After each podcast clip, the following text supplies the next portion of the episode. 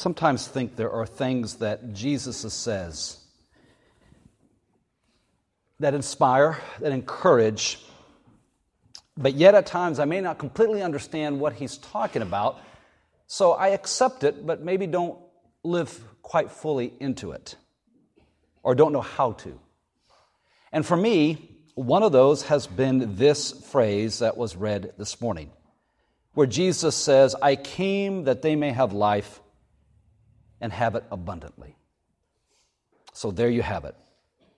Jesus says he came that they, meaning you and I, and all who choose, will have life abundantly. Some translations will put it life to the fullest, a rich and satisfying life, life in all of its fullness, more and better life than they ever dreamed of. All of these translations and variations communicate the same message the message that when we choose to follow Jesus and live in relationship with Him, there is this expectation or this promise that it'll be rich, it'll be satisfying, it'll be life in all of its fullness. Now, maybe the dissonance for me is I've been around church people long enough to realize that sometimes it doesn't seem that way for some. And even in my own life, sometimes it hasn't seemed that way for me. There is this cognitive dissonance between what Jesus says and actually how we live or what we feel is part of our own spiritual journey, what Jesus promises us. In other words, how do you find your life today? Do you find it rich and satisfying? Do you find that you're living it to the fullest? Do you find that maybe there is this sense of abundance about it that Jesus talks about? Quite honestly, I used to shy away from this verse when I would read it because I would think, first of all, prosperity gospel. What I would think was that being promised this was a life of material success, free from hardship and suffering, but somehow that didn't square with life, and I realized that wasn't always the case.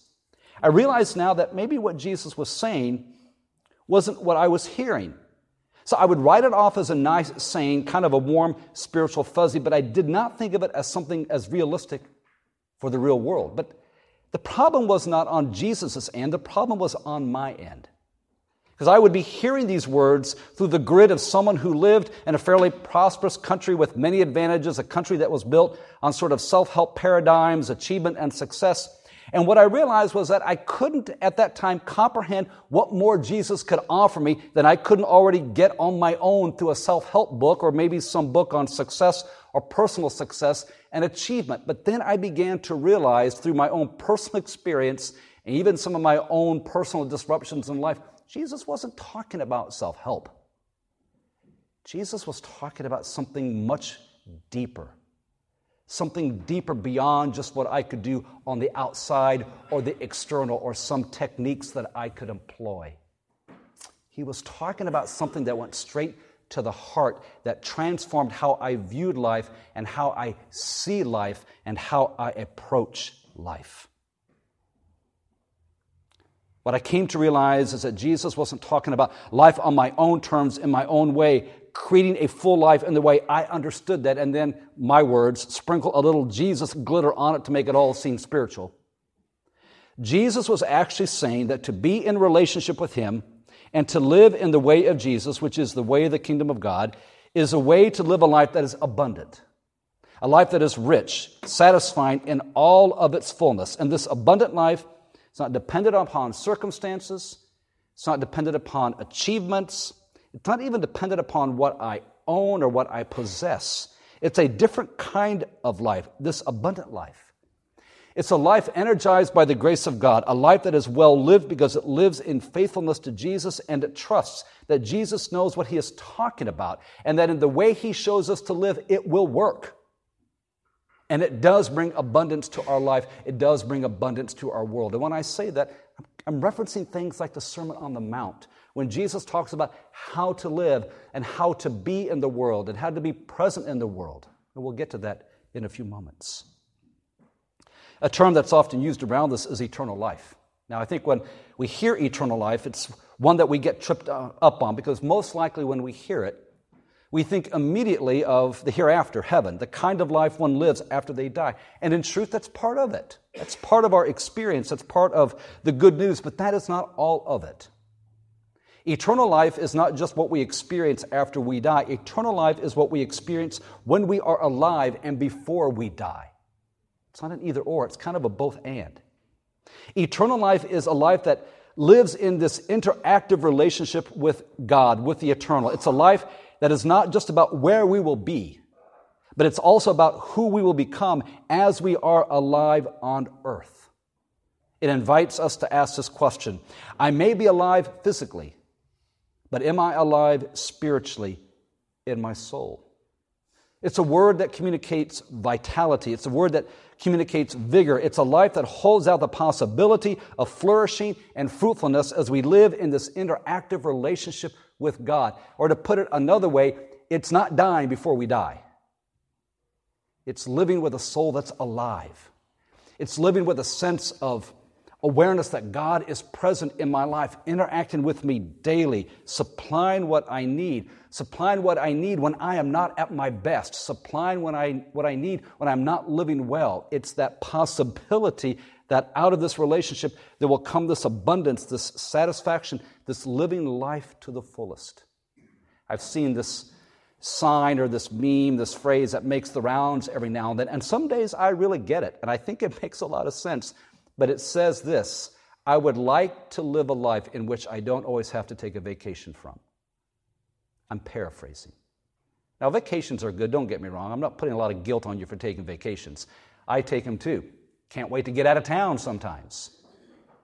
But I think the point is well made. Am I living a life that I'm not always trying to escape from?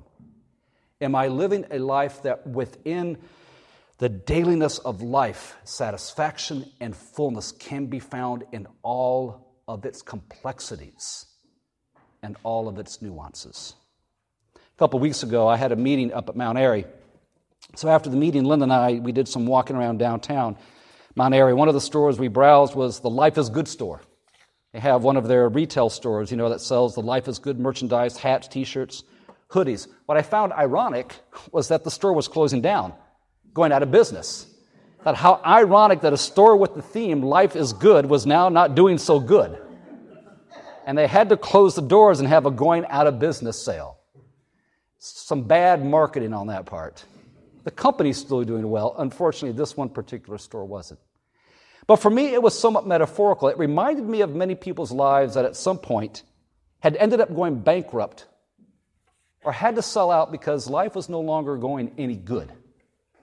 They had tried to find abundance in something that wasn't sustainable, something outside of themselves, something shaky, and life for them was no longer open for business. And they just didn't know where else to find it. I suspect that part of this might have to do with what robs us of the abundant life. Again, the language of this text. In verse 10, Jesus says, The thief comes only to steal, kill, and destroy, and I came that they may have life and have abundantly. Pretty direct words by Jesus. Now, scholars will say that over the years they've explored what John exactly meant. Some have suggested that John's referring to the Pharisees and the Sadducees and all the religious teachers of the day, that all the heavy legalistic burdens they placed on folks, they stole life from them. Some, though, have suggested that it's, in the language of the scriptures, that it's the Satan or the devil, or if you will, that there is this pervasive evil there is systems and structures that seek to disrupt life in such dramatic fashion that it feels as if it's robbing us of life, destroying us, maybe even killing our spirits and souls. It's kind of this negative force that can be so subtle that it can sometimes even be described as good or light or even normal, but yet it costs us or robs us, robs us of any vitality or fullness. Now, I've given thought to this, and I just want to spend the last few moments kind of unpacking that just a bit.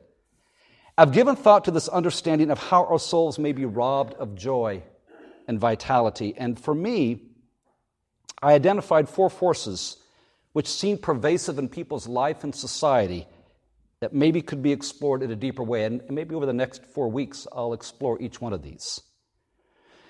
The first force I identified robbing us of joy and vitality is that of anger. It's probably no news to anyone that we live probably in an angry and polarized culture at present. And in fact, the anger boils over into road rage or violence or disruption of relationships Um, the other day, I was driving down the bypass that goes around High Point, heading toward home, and a car exited on. And as it exited on, it cut right in front of another car. And I thought, eh, that's a little bit, a little bit risky there. You probably should have slowed down and got behind it, but it just sped up, cut right in front of one car, and just kept on going.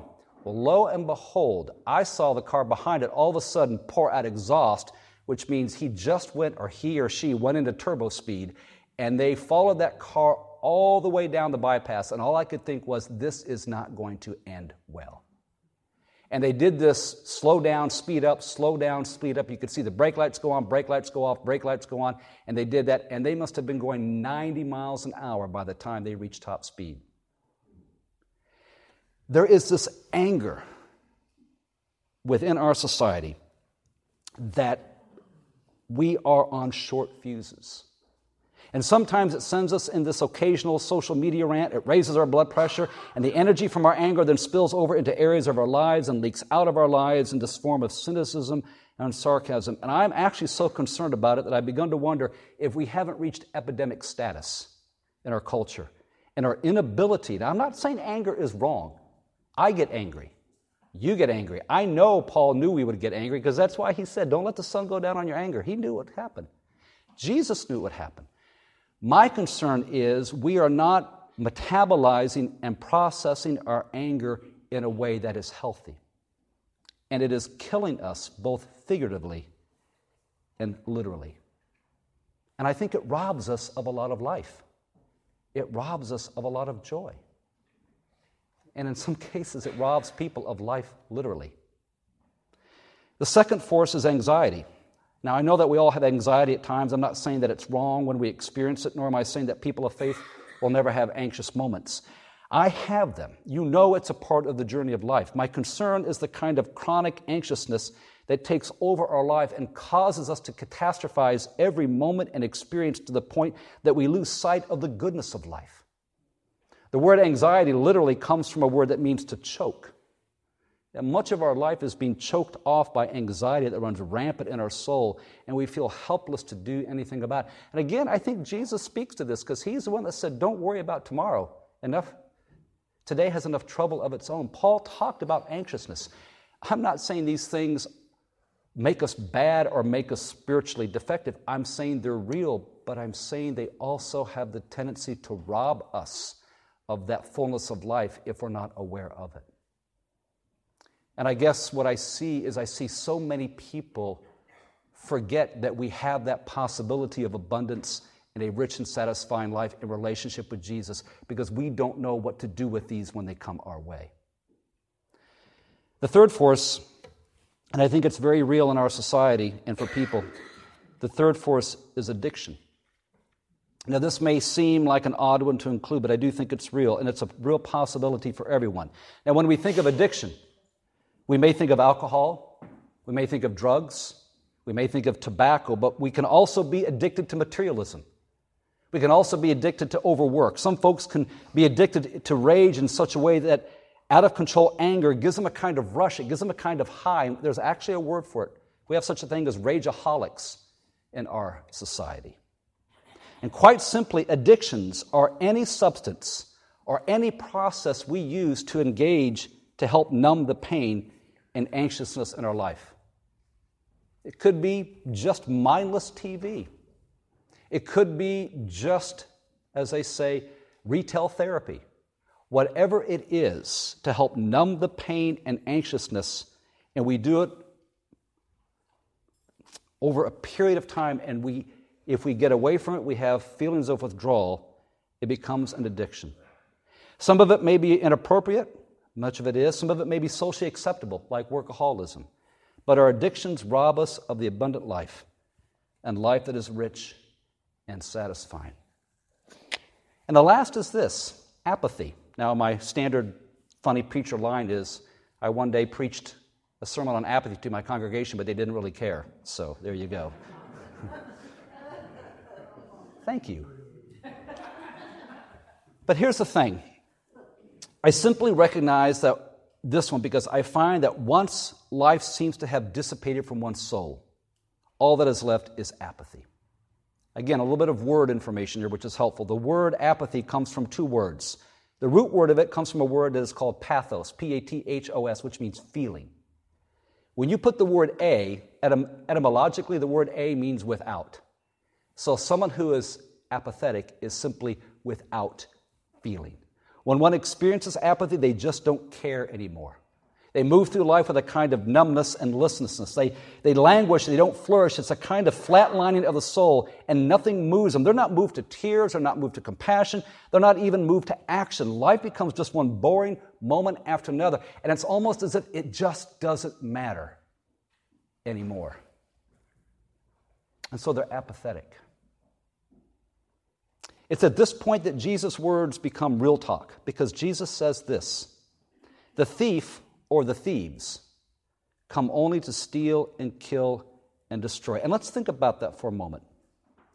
Maybe all the stealing, maybe all the killing, maybe all the destroying that we see going on in our world is a result of humanity not being able to deal with its anger, its anxiousness, its addictions, and its apathy.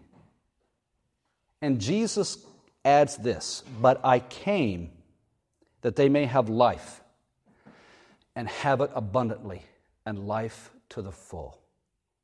In other words, I think Jesus is saying, but it doesn't have to be this way. It can be another way. And so, my question to end would be for me and for all of us as we think about Jesus' words. So, what is it that robs you of life?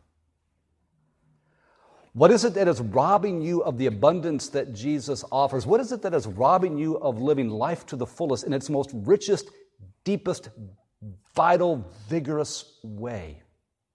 And what will we do with it? How do we let go of it? And how do we move away from it and into the life that Jesus offers? I think it's possible. I've seen it in people's lives. In some ways, I've seen it in my life. I have a long ways to go.